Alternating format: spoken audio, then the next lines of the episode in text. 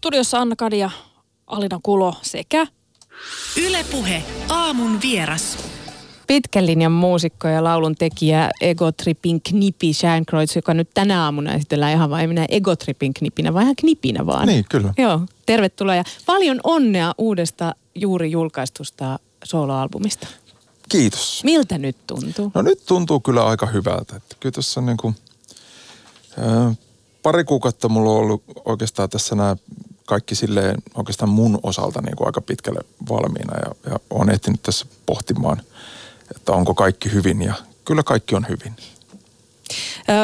Oot tehnyt siis paljon musiikkia muillekin artisteille. Miltä se tuntuu nyt niin kuin tehdä oma soloalbumi, koska niin monet kuitenkin, sä oot kaikkien näiden sun kollegoiden kanssa tiiviissä yhteistyössä, niin miltä se tuntuu? Ootko sä saanut jo palautetta esimerkiksi heiltä?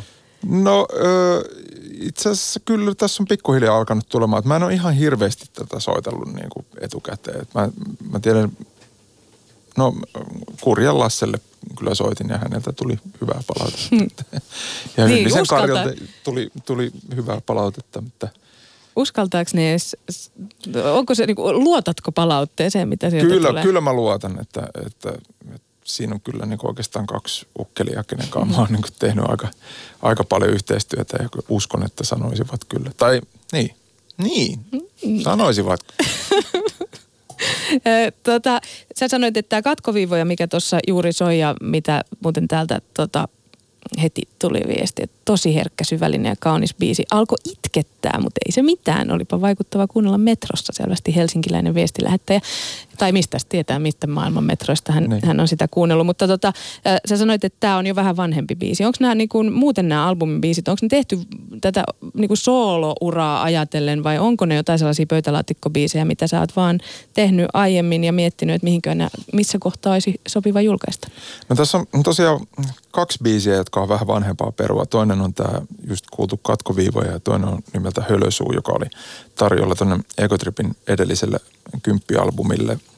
Mutta siinä oli vähän semmoinen, että meillä oli aika paljon sen tyylisiä biisejä just tarjolla sille levylle ja meillä oli silloin jo siinä vaiheessa meillä oli jo niin kuin miksattuna 14 biisiä ja sitten oli vielä pari tavallaan siinä pyörimässä ja todettiin, että ehkä niin kuin, ei oteta nyt tälle levylle ja Sitten soitin tämän sitten mun tuottajalle Jukka Ilmoselle, kun me ruvettiin puhua tästä soololevyhommasta, hän oli innoissaan, että tämä on mahtavaa, että tästä on hyvä lähteä liikkeelle. Ja niin me sitten lähdimme.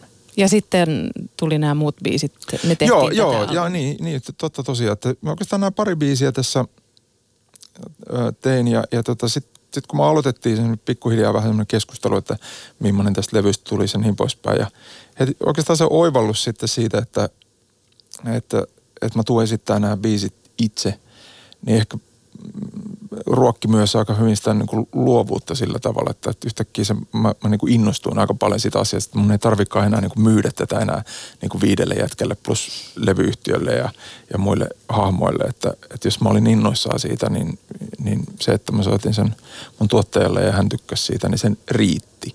Mm. Ja se oli aika kiva ja semmoinen vapauttava tunne ja oikeastaan sitten tosiaan kun nämä 8 muuta albumilla olevaa biisiä, niin ne on ehkä jotain niin kuin ideoita on siellä täällä voinut esiintyä niin kuin aiemmin, mutta ihan täysin uusia biisejä, mitä tässä niin kuin reilun vuoden aikana on tullut tehty. Knipi, sä oot hirveästi tehnyt musiikkia. Millaisena biisintekijänä sä itseäsi pidät? Jaa. Nyt tuli kyllä vaikea kysymys. En mä tiedä. Mä oon vaan... Enpä ole itse asiassa koskaan edes miettinyt koko asiaa. Nyt sun on aika miettiä tässä puheessa. Mimmonenkohan mä nyt oon? No ainakin mä oon aika kova tekemään duunia, että... En mä tiedä. Hankala kysymys. No mutta nyt sä voit alkaa miettiä. Toi on semmoinen kysymys, mikä on ehkä niin kuin hyvä kysyä joltain semmoiselta ihmiseltä, joka on... mun kanssa tehnyt hommia. Että vähän vaikea sille itse analysoida, että millainen mä nyt oon biisin tekijänä. Mutta pitäisikö sun analysoida sitä? No en mä tiedä. Tarviiko? Se on semmoinen ajattelu on aina pois sitten itse työstä. Mutta... Ehkä sitä vaan parempi nyt vaan tehdä niitä biisejä. soitella sitä kitaraa ja ottaa sen tontun pois kuleksimasta. Vai miten sehän meni? Mutta siis mun mielestä, kun tää sun albumia kuuntelee, niin se on ihan knipiä. Siis että mun mielestä sun musiikki on hyvin tunnistettavaa. Onko sun tuotannossa joku sellainen biisi, jota ei tunnistaisi sun biisiksi? Tuleeko sulle mieleen joku vaikka jollekin toiselle tehty kappale, mikä ei kuulostaisi niin knipiltä? No, en mä nyt oikeastaan tiedä. Mä oon tehnyt aika laaja-alaisesti kuitenkin, että kyllä varmasti joku, joka on seurannut mun touhuja vähän pitempään, niin tunnistaa kyllä ne rockirenkutukset ja tommosetkin kyllä, että siinä jotenkin mä pyrin aina kuitenkin sitten niin kuin olemaan edes jollain tavalla niin kuin vähän ajatella laatikon ulkopuolelta, että ei ehkä mennä ihan sieltä, mistä aita on matalin noin sävellyksellisesti, mutta Onko mä ymmärtänyt, että sulla on jonkinlainen myöskin hevitausta? Joo, kyllä. Mä pelkään koko ajan vieläkin, että mä paljastun oikeasti tässä, että tämmönen niin kuin wannabe-singeri-songeri, että oikeastihan mä oon se trash metallia kaveri. Mä viihdyn festarialueella erittäin hyvin mokoman hahmojen kanssa ja tälleen tunnen semmoista syvää hengenheimolaisuutta kyllä niin kuin siihen. Oletko sattumalta Slayerin jääväiskeikkaa todistamassa? En, joo. Ikävä kyllä. Mulla on Slayerin kanssa semmoinen suhde, että mä en ole oikeastaan kuunnellut mitään muuta Slayerin levyä kuin South of Heavenia, mutta sitä mä oonkin kyllä kuunnellut sitten, että mä osaan sen kyllä ulkoa. Mutta se on jännä semmoinen bändi, että mä jossain vaiheessa varmasti otan kyllä haltuun. Se on vähän sitä muutakin materiaalia, mutta joskus on semmoisia artisteja tai bändejä, että niin se yksi levy oikeastaan vähän niin kuin riittää. Oletko sä tehnyt siis myös heavy-biisejä? Joo, siis mulla ja Mikillähän oli pitkään tämmöinen thrash metal-bändi kuin Vibration 80-luvun lopulla. Mä oikeastaan vähän niin kuin Egotrippi on vähän semmoinen niin kuin ihmeellinen niin kuin jatkumo sitä, että mehän ei koskaan tavallaan edes hajottu sen heavy-bändin kanssa, vaan muovautui yhtäkkiä. Meistä tuli tämmöinen vähän toisenlaiseksi. Niin, vähän toisenlaiseksi. Mm. Sä oot sanonut, että sä et varsinaisesti tee hittibiisejä, kun sä biisejä lähdet tekemään, vaan sä teet vaan niinku sellaista, mikä sun mielestä on hyvää musaa. Mm. Voiko sun mielestä edes ylipäätään hittibiisin tehdä? Voiko niinku päättää, että nyt tää hitti? No, tämä on silleen vähän jännä kysymys. Tämä on niinku, sä voit periaatteessa tehdä kyllä biisin, joka kuulostaa hitiltä, mutta sehän on sitten aina se yleisö, joka päättää, että onko se hitti vai ei. Että mun mielestä toi Quincy Jones sanoi aika hyvin, että se mitä maailma tarvitsee niin kuin tällä hetkellä on vähemmän koukkuja ja enemmän hyviä biisejä. Ja mun mielestä se on niin kuin aika hyvin sanottu, että kun miettii niin kuin tätä aikaa, että mä jotenkin itse kaipaan aina sitä niin kuin lihaa luitten ympärillä aika paljonkin, että täytyy olla jonkunnäköinen se, että mun mielestä se niin kuin kappale on tavallaan pyhä sillä tavalla, että mun mielestä se, että jos vaan etit jotain soundeja ja sä mietit, että mitä muut nyt ajattelee tästä, niin se on mun mielestä aika hassu tapa tehdä musiikki ylipäätäänsä. Mutta tehdäänkö niin paljon musiikkia? Tehdään. Siis ihan varmasti tuolla on porukkaa, jotka niinku tuijottelee Spotify-listoja ja analysoi sen puhkia, että miten tästä saisi mahdollisimman. Eihän toi ole siis suinkaan mikään uusi juttu, että yritetään tehdä hittejä. Et oikeasti on tehty myös hyviä biisejä sillä tavalla, että nimenomaan lähdetään hakemaan sitä, niin kuin, että mistä yleisö tykkää. Mutta jotenkin mä ainakin itse, mitä nyt, se vähän mitä on tässä nyt oikeastaan niin kuin, tämmöisiä niin kuin radioasemia, jotka soittelee päivän musaa, niin mitä mä oon kuunnellut, niin en mä kyllä oikeastaan sillä tavalla ihan koe sitä niin kuin semmoista musaa ehkä nyt niin kuin mulle kovin tärkeäksi. Mm. Jos mä mietin vaikka Egotrippiä, niin sehän on niin kuin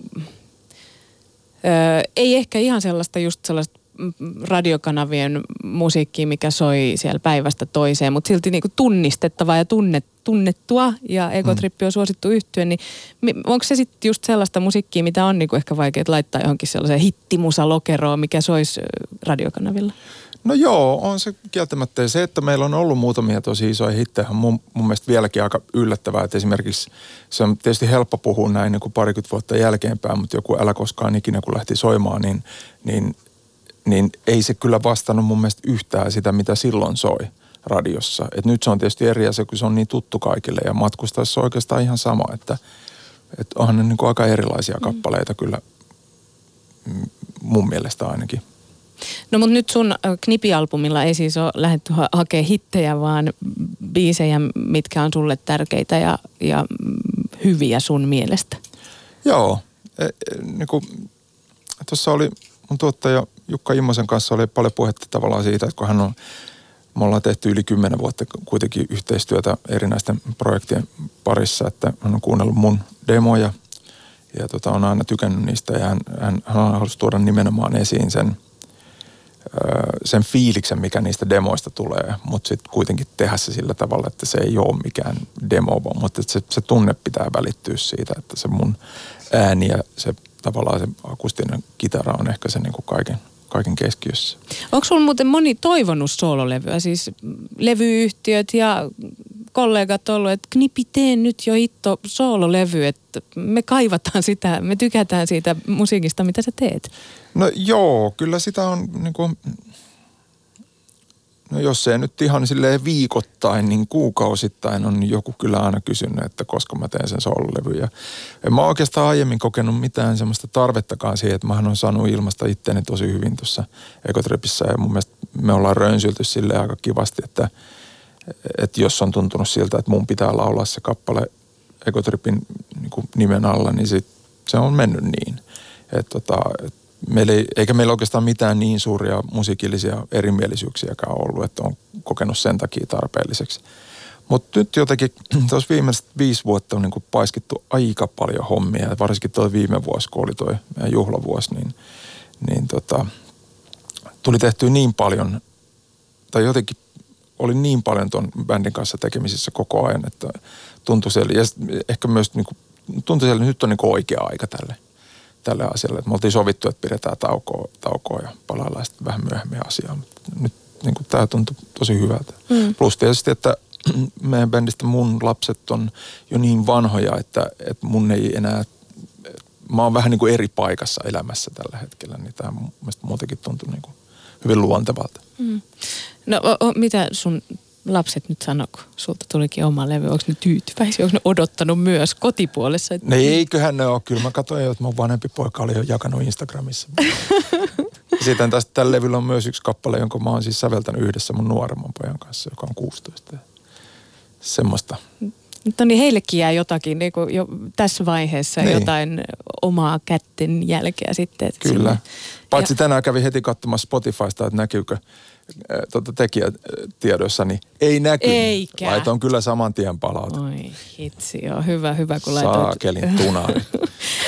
Tunneeko sä muuten itseäsi enemmän laulajaksi vai kitaristiksi? Kyllä mä ehkä tunnen itseni enemmän laulajaksi sit kuitenkin, että vaikka Egotripissäkin niin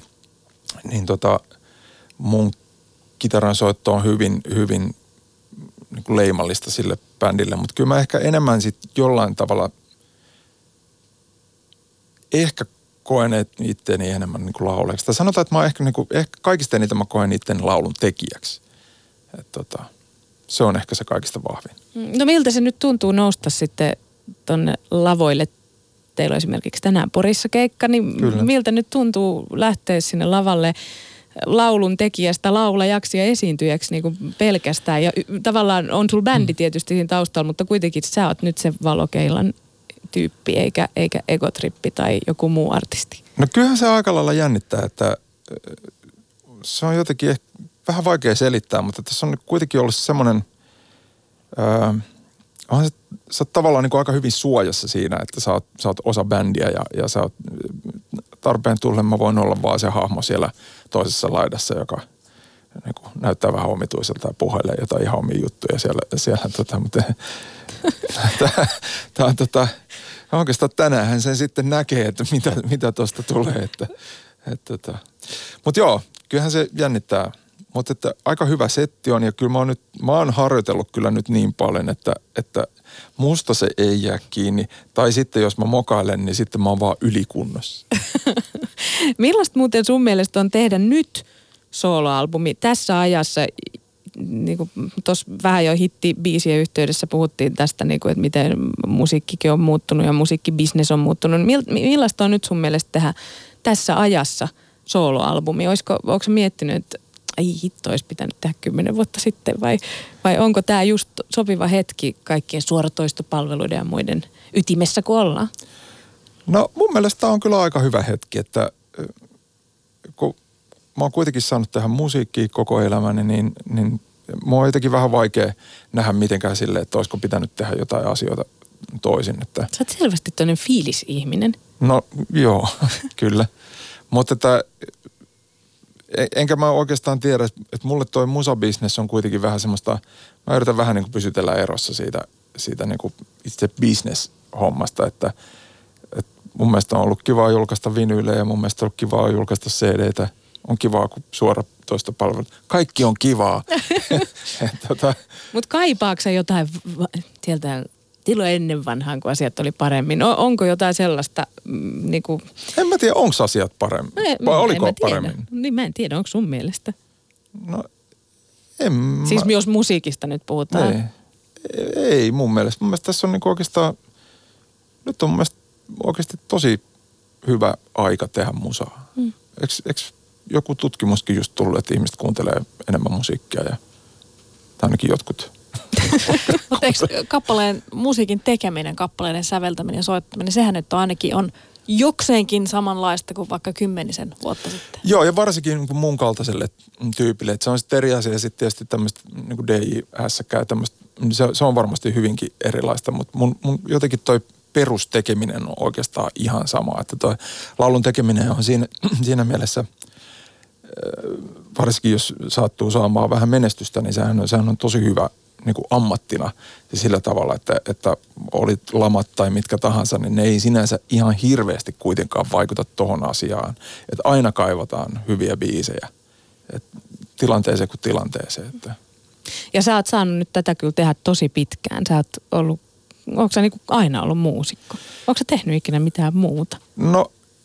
Oon mä muita hommia tehty. Mä oon ollut levykaupassa töissä ja sitten mulla oli myös lyhyt vierailu levyyhtiön promoottorina, joka loppui kuin seinään. Koska sua ei niin se bisnes kiinnostu vai? No mulla oli itse asiassa tämmöinen tapaus, jonka voin kyllä kertoakin. Mulla oli siis, en mainitse yhtyettä, mutta mä olin viemässä helsinkiläiselle radioasemalle Radio Citylle, jossa silloinen